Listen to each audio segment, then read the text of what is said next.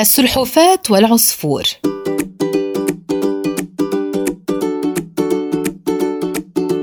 تحكي القصة عن وجود عصفور يعيش فوق شجرة عنب جميلة وطويلة جدا.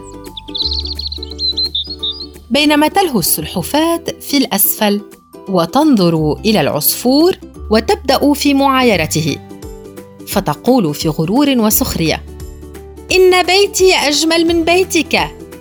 هي تشير بالطبع إلى قوقعتها الصلبة التي تحملها فوق ظهرها ساخرة من العش المصنوع من الأغصان المكسورة الخاص بالعصفور.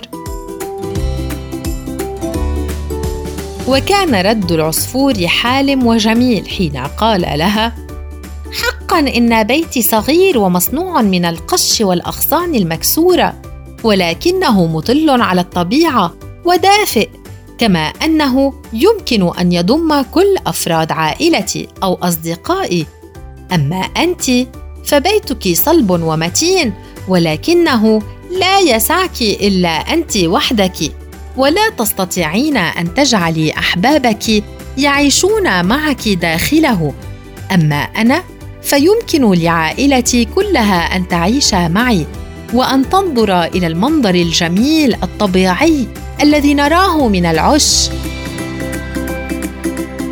لا تحكمي على ما ترينه أيتها السلحفاة وفكري جيدا قبل التفوه بالحماقات.